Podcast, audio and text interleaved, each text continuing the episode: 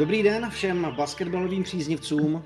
Po 4 finálových zápasech série mezi Boston Celtics a Golden State Warriors je to po dnešní noci nerozhodně 2-2. A tak se nabízí čas, nebo respektive chtěl jsem a vyslyšet volání některých z vás po častějším basketbalovém podcastovém obsahu, tak jsem si řekl, že takhle během víkendu si s Ondrou Motylkem, autorem blogu Crunch Time, zkusíme zrekapitulovat, co zásadního se v těch 4 utkáních stalo a co bychom mohli v rámci té finálové série čekat. Takže Ondro, zdravím tě, pěkný den, hezkou sobotu, ahoj. Ahoj Jirko, ahoj všem. Samozřejmě, kdo se díváte živě na náš stream, tak dobrou chuť, pokud právě obědváte, a dobrou chuť s Basketball Focus podcastem, který se bude věnovat tedy té zmiňované sérii mezi Bostonem Celtics a Golden State Warriors. Vlastně já bych to jako vzal od konce, protože musíme samozřejmě, Ondro, pojmenovat ten fenomenální, úctyhodný výkon Stepha Curryho. Prostě na cizí palubovce bez nějaké zásadnější podpory zbytku, jako třeba základní rotace. 43 bodů, trojky, 14-7, a v momentě, i když Warriors nehráli nějak úchvatně, Boston v podstatě nějakým způsobem neslevil z té své fyzické hry, tak se dokázali schopit svacky, kterou dostali ve 3. zápase. Jaká slova máš pro tenhle ten výkon, kam to řadíš a jak velká věc to podle tebe byla, to, co Steph Curry dnes noci dokázal a srovnal tu finálovou sérii na 2-2? No, bylo to fenomenální a já nechci být úplně takovým tím zajatcem přítomného okamžiku, ale pravděpodobně to byl asi nejlepší výkon Stepha Curryho ve finále, který jsem viděl. Pamatuju si ještě jeden zápas proti Houstonu, tehdy, když se zranil Durant a on, Steph Curry, ve druhém poločase dal nějakých 30 bodů a v 6. zápase a vyhráli tehdy, což bylo taky velký, ale tady prostě, kdyby Steph nehrál tak, jak hrál, tak Golden State nevyhrálo, Boston vyved 3-1 a pravděpodobně by bylo po sérii, vzhledem k tomu, jaká je síla těch obou týmů.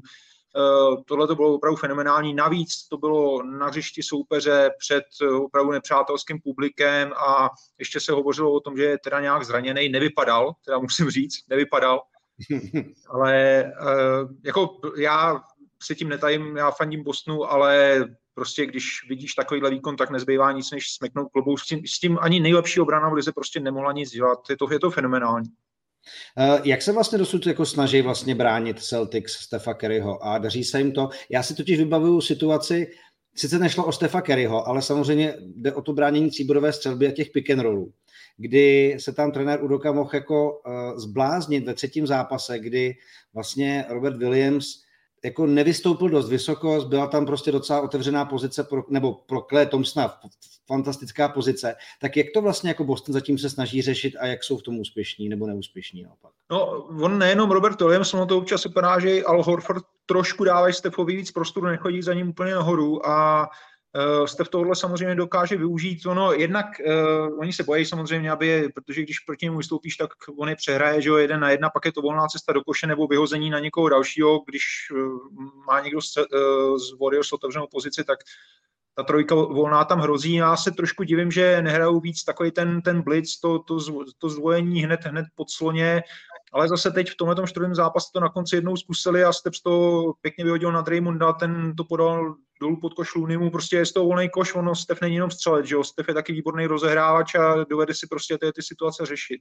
Takže Celtics tohleto, jak vyřešit Curryho lepěji, jak můžou, zkoušejí různý varianty. Já si osobně myslím, že Smart a především teda, kdo mě překvapil, Derek White, ho bránějí velmi dobře, dělají, co můžou.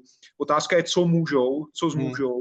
Protože když se podíváš na to, že Steph v tomhletom finále střílí 50% z pole a 49 za 3 body, tak co jiného chceš dělat? Jako to opravdu by na něm museli ležet celý zápas a stejně by to pravděpodobně k ničemu nebylo. Takže asi jako ten přístup Celtic zatím vypadá tak, necháme jako do určitý míry Stefa dělat, co si chce, a budeme doufat, že nás neporazí ty ostatní, respektive budeme dělat všechno pro to, aby nás neporazili ty ostatní hráči. No.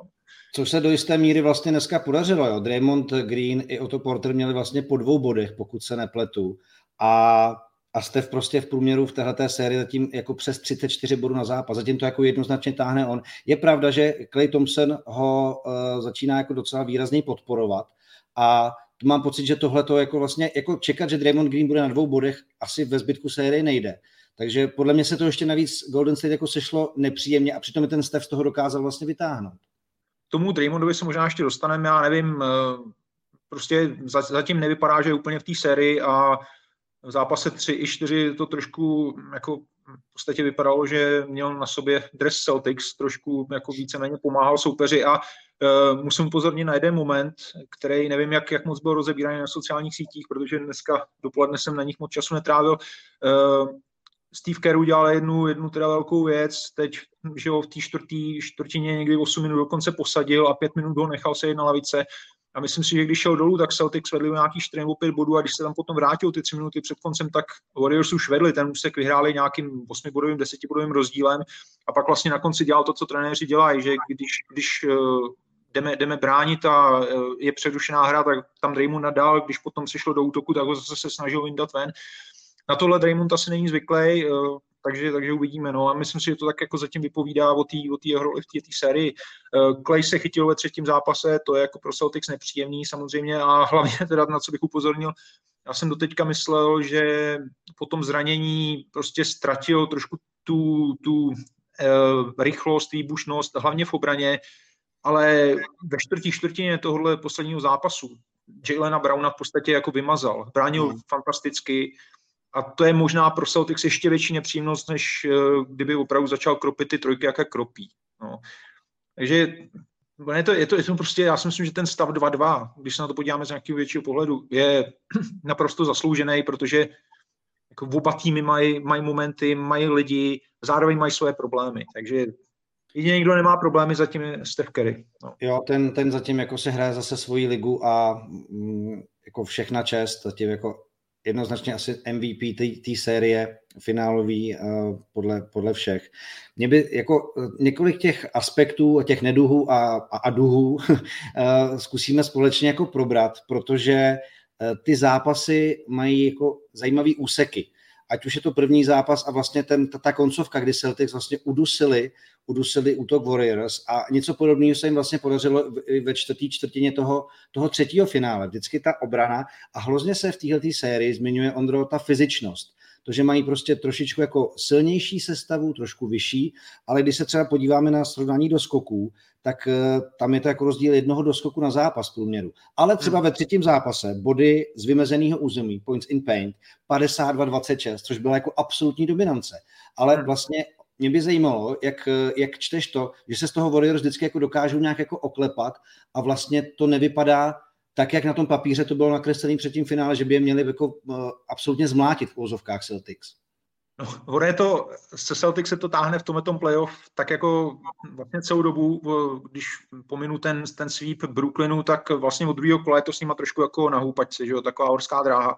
Pokračuje to v tom ve finále, ty jsi zmínil ten velký rozdíl v doskocích ve třetím zápase, ale myslím si, že v tomhle zápase ve čtvrtém to zase bylo naopak. Nevím, jak to bylo s bodama z vymezeného území, ale co se týče doskoků, tak tam Warriors dominovali.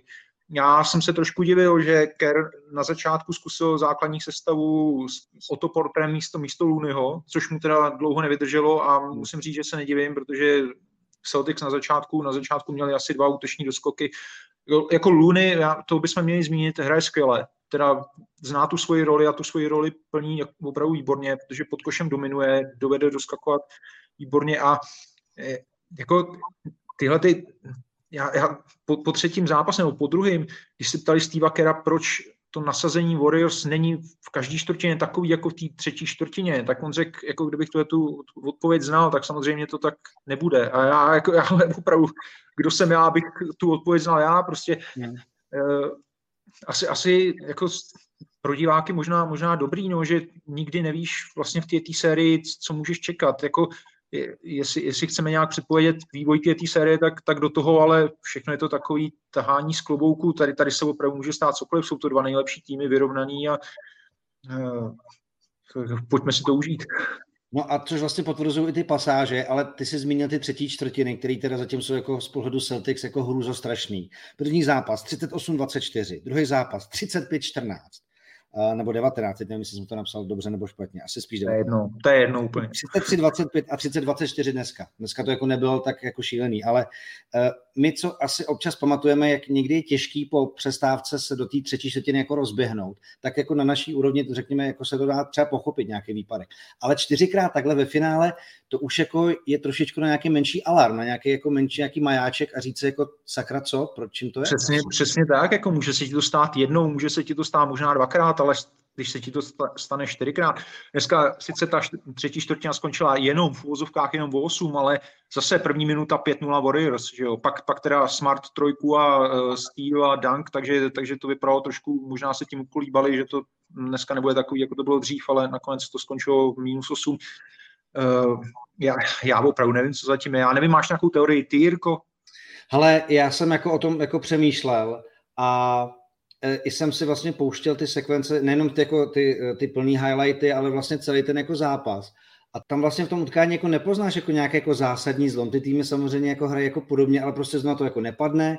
Zrovna samozřejmě ten druhý tým zahraje nějaký jako mimořádně vydařený úsek a to je možná to, co jsi říkal, co jako charakterizuje tuhletu sérii. Prostě jsou to tak vyrovnaný týmy, že mají své ups i své downs a jakmile má někdo up a ten druhý v tu chvíli down, tak je to prostě jako velká vlna, která spláchne toho soupeře. A tohle to se podobně jako zrovna akorát jako opakuje. Na druhou stranu jako Warriors dvakrát ve čtvrtý čtvrtině zápas jako ztratili tím, že začali být jako absolutně vlastně nulový. Já jsem si vzpomněl, třeba při tom prvním finále jsem opravdu viděl obrázek zápasu číslo 7 proti Cavaliers, kdy prostě v té koncovce najednou to nikdo na sebe nechtěl vzít. Nikomu to nešlo, ani tomu Stephovi, ani tomu Clayovi. A úplně tak mi to přišlo v tom prvním finále, jo, že i těm nejlepším týmům se tohleto prostě na téhle úrovni stává. Ale je zajímavý, že na Celtics to potkalo jako 4x už ve třetí čtvrtině. Což tady to, že to na sebe nikdo nechtěl vzít, tak já se teda přesunu k dnešní čtvrtý čtvrtině a posledním 5 minutám porání Celtics, protože to bylo špatný na to koukat. Já myslím, že dali za posledních 5 minut snad jenom 3 body a bylo opravdu vidět, že jsou v takový křeči.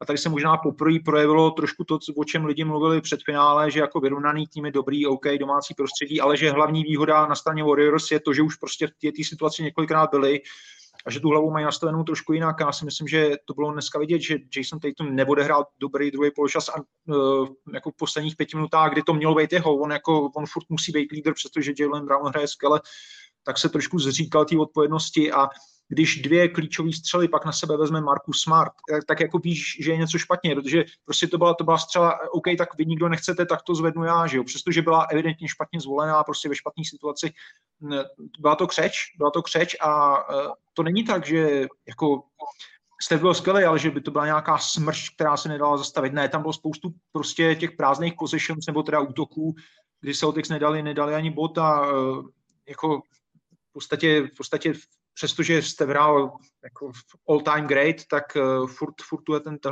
zápas mohli vyhrát, ale dneska si myslím, že to v hlavě nebylo a je to trošku varování před tím zbytkem série.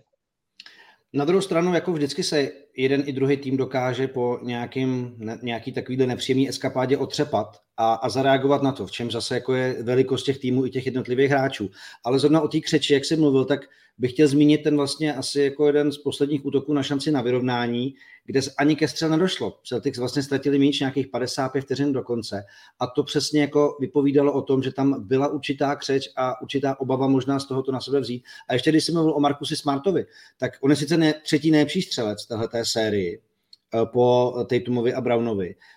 Mám situace, kdy podle mě velice takticky se tlačí dolů proti Stephovi, hodně se přes něj snaží samozřejmě fyzicky hrát, i když přebere, i když brání 1 na 1. Ale jako těch střel, kolik na sebe vzal, i když byly otevřený, což zrovna jako on není člověk, který to má mít v popisu práce, je strašně moc. Jako. Ale já jsem říkám, nestudoval statistiky nějak extra, ale utkala mi v paměti teda Marcus Smart dal dneska 18 bodů a vzal se na to 18 střel. To je prostě, to je hrozně moc, jako na něj, že jo, on nemá být ten primární prostě shooter, on nemá střílet trojky z driblinku a tyhle ty pull-upy prostě. Byla to chyba, ale jako, ono to tak trošku vypadalo, jako že mu nic jiného nezbylo v závěru, protože prostě nikdo si to na sebe nechtěl vzít. No a tím se dostaneme právě k tomu, že samozřejmě Celtics dostávají to, co očekávají od dvojice Jaylen Brown, Jason Tatum.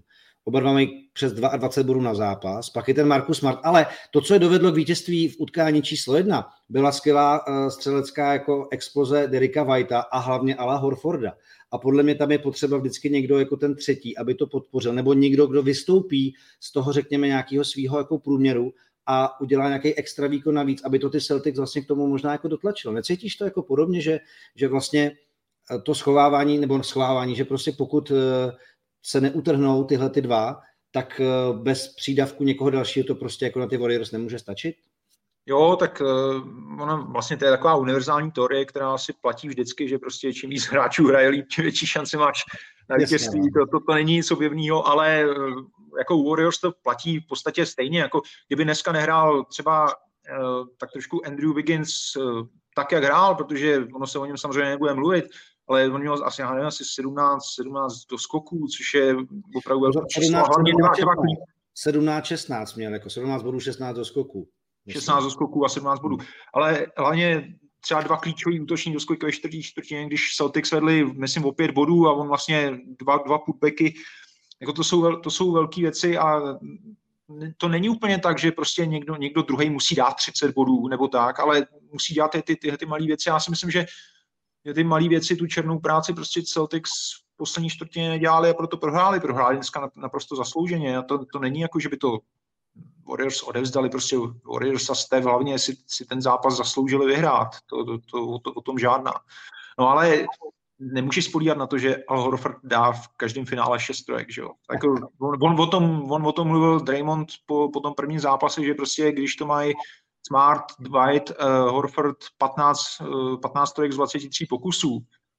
Takže vlastně to je pro Warriors dobrá zpráva, protože to nemůže opakovat. Zrovna teda Draymond by jako o nějaký trojky úspěšnosti asi vůbec neměl mluvit, ale v tomhle případě měl pravdu. No. Je to chemie, no. No a přesně tak. A já jako myslím, že teď čím menší ty detaily budou, tak tím větší budou mít samozřejmě dopad na vývoj té série. Já si myslím, že já to čekám jako na 7. Já čekám, že teď se možná potvrdí domácí prostředí. Warriors samozřejmě a Steph je teď jako absolutně na obláčku a podle mě jako sky is the limit teď pro něj. To prostě výkon, který sledujeme, má historický parametry, co se týká individuálních výkonů ve finálových sériích po LeBronovi, Michael Jordanovi a tak dále za mě. Ale to je pravda, ale je otázka, jestli jako Warriors náhodou nepotřebuje, aby takhle hrál vždycky, nebo minimálně takhle, aby ten titul, nebo aby ty dva zápasy ze 3 vyhráli. Ty říkáš, že teď se vracejí do domácího prostředí, ale Celtics v tomhletom playoffu vůbec nedělá problém hrát ve venkovním prostředí. Vyhráli venku už 8 zápasů a myslím si, že rekord za celý playoff je historicky 9. A teď prohráli a jenom bych chtěl říct, že Celtics po porážce to mají v tomhle playoff 7-0. Zatímco po výhře to mají 3-7, myslím. 3-7 po výhře a 7-0 po prohře. Takže jako to není tak, že teď jsou Celtics favoriti. Ano, asi mírný favoriti budou vždycky doma, že v Chase Center budou Warriors, ale to spíše jenom svědčí o tom, že tady se nedá nic předvídat. Tohle to může skončit jakkoliv prostě a jestli v tomhletom finále nejsiš nějak emočně jako zainteresovaný, jako nejsiš fanoušek jednoho nebo druhého týmu, tak se ti to přece jako musí líbit.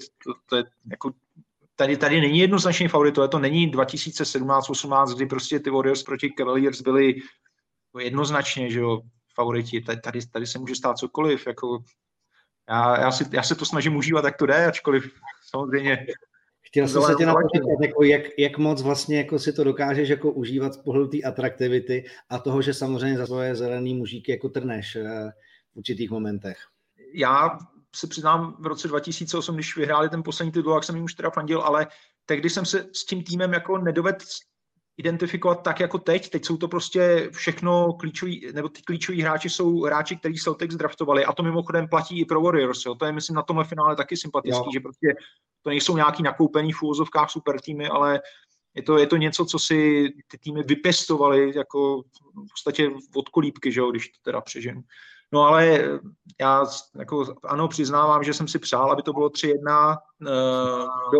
Byl moment v tom zápase, kdy jsem v podstatě si myslel, že to bude 3-1, ale víkend mi to dneska zírko. Jako, to je, jako, prostě, Myslím si, že si dovedu basket užívat tak jako fanoušek obecně, nejenom jako fanoušek Celtics, přestože samozřejmě si přeju, aby Celtics vyhráli, ale dovedu se vyrovnat s tím, že je to 2-2 a těším se na další zápasy.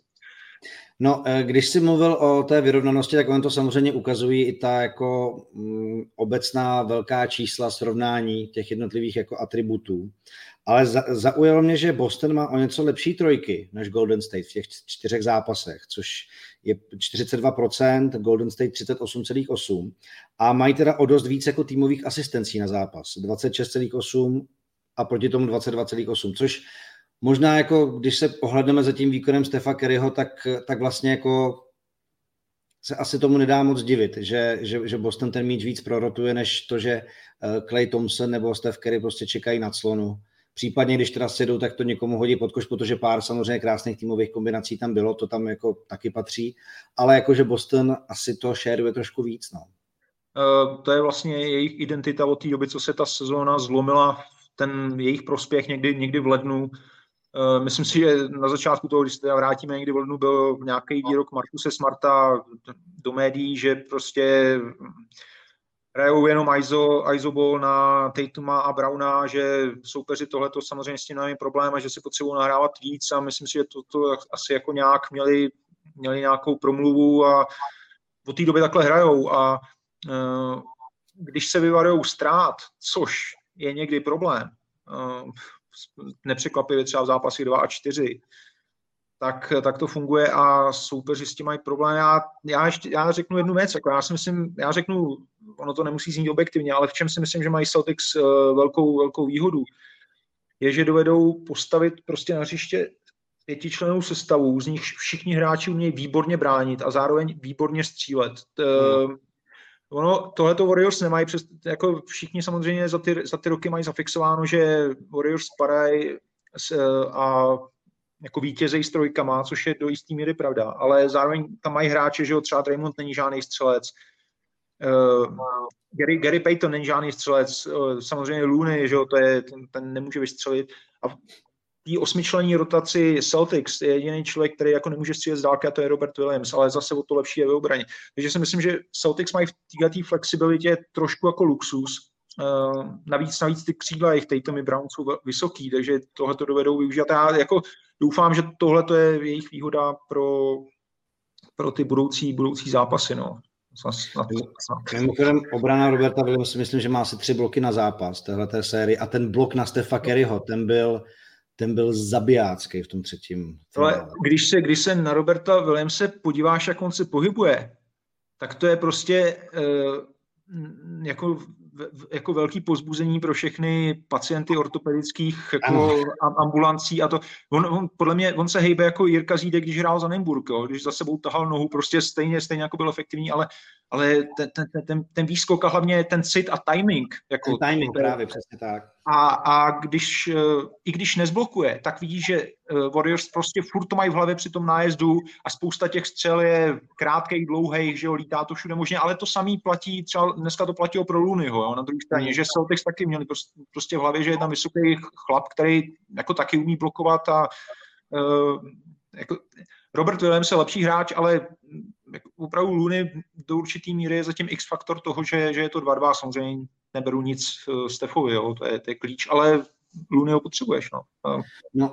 No a strašně důležitá věc, to se podle mě zmiňovalo v jednom z těch přenosů, teda jako s původním komentářem, kdy ty komentátoři zmiňovali, že samozřejmě nejde jenom o ty bloky, ale o ty contested shots, jo? To znamená kolikrát jenom tam prostě ten hráč vyskočí, tu střelu nějakým způsobem stíží, zkomplikuje a hlavně i o to, že ten tým nebo hráč, který najíždí, to v té hlavě má psychologický, jako řekněme, faktor té obrany vlastně tohle.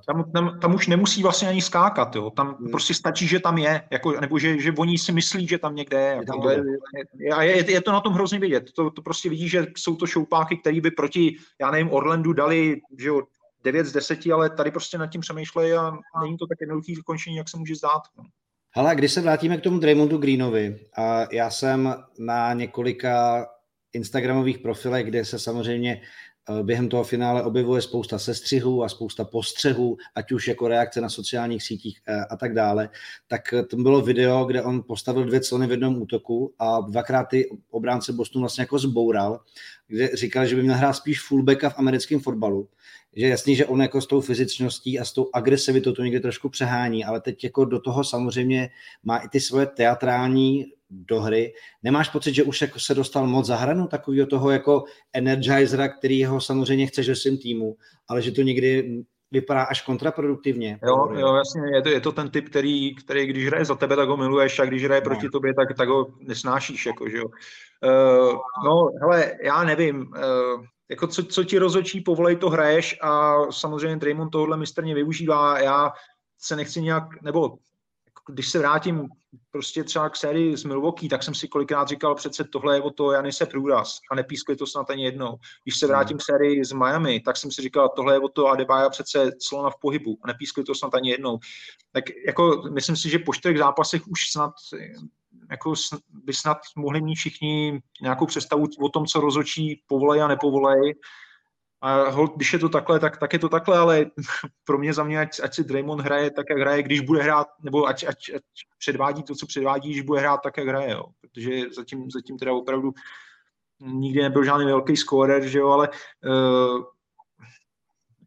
minimum doskoků, minimum asistencí, a byly úseky, kdy ho Jaylen Brown doslova jako šikanoval v tom, jako nestačil na něj, že jo, Draymond v obraně, a Jaylen Brown kolem něj chodil, a myslím si, že tohle to asi Warriors úplně nečekali. Jo. No a poslední věc s tím rotacím vlastně. My jsme jako zmínili, že jsou poměrně úzké. Já jsem si někde přečetl, že, a teď je to samozřejmě otázka k diskuzi, jestli třeba by Warriors nepomohlo větší zapojení Nemanje Bjelici, právě kvůli těm centimetrům a i tomu, že umí hrát jako zvenku a v obraně jako taky není úplný kopyto.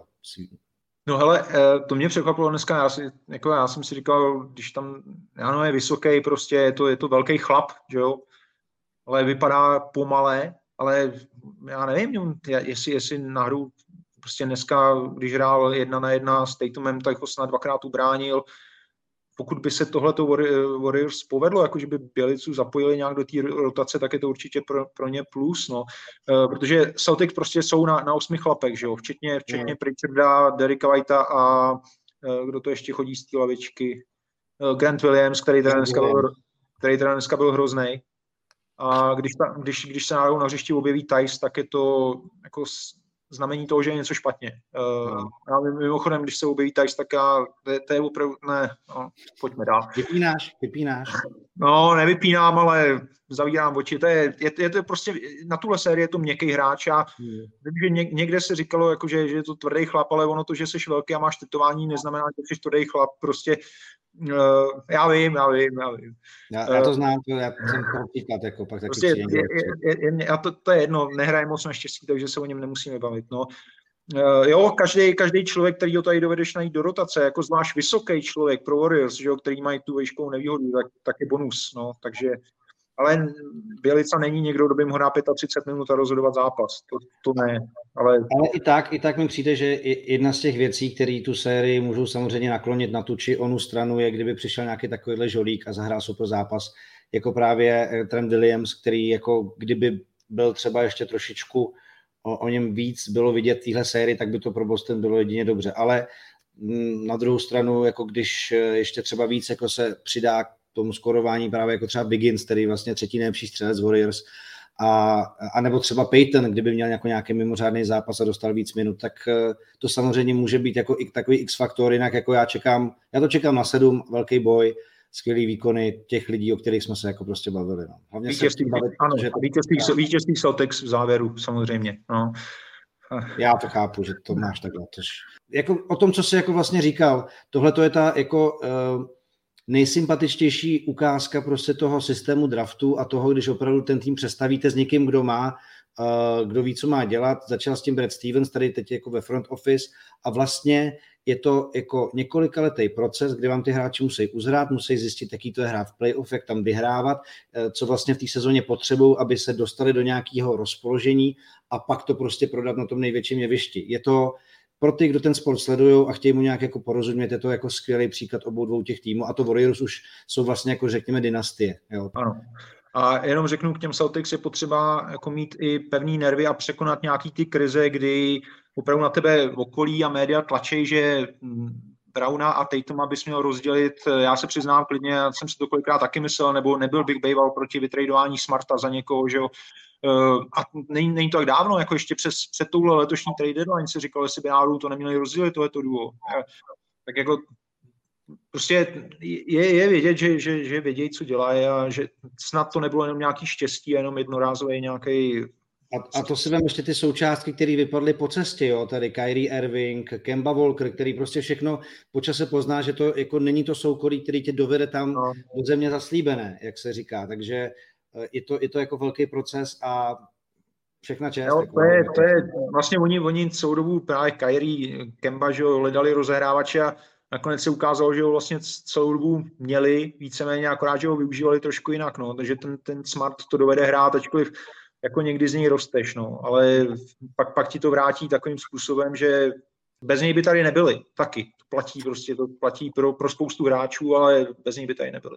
No a stejně tak Warriors, kterým jako zůstala a vrátila se teda dohromady jako osa Splash Brothers, Thompson, Curry, do toho Draymond, který tam je taky od začátku téhletý úspěšné éry, ale celý ten zbytek se odměnil, když tam nepočítám Iguodalu, který tam jako vlastně jako figuruje, ale už ne nějak jako zásadně, tak tady ten nový supporting cast, ať je to Looney, vlastně Wiggins, kterýho, jestli si Ondro pamatuješ, před 2 rokama jsme se o něm bavili takhle nějak v této fázi sezony, kdy jako nevíš, co od něj čekat, taky se dal jako dokupit, taky v tom systému nějakým způsobem našel své místo a svoji úlohu. No ale ono, od něj nevíš, co čekat, od něj kolikrát ani nevíš, že na tom hřišti je, ale pak se pojáš do statistika, zjistíš, že měl 20 bodů, že jo, nějakých 8 doskoků, 5 asi, prostě a proti Lukovi třeba v tom finále konference navíc ukázalo, že teda umí perfektně bránit, což zaplať pánbůh proti Celtic se úplně nepotvrzuje, tak výbornou obranu nehraje, ale jako Wiggins tak prostě, ano, jako zvednou svoji cenu v tomhletom playoff rozhodně. No a my se prostě těšíme na zápasy 5-6, to určitě, a já si myslím, že bude i 7. A pak se tady o tom popovídáme dál.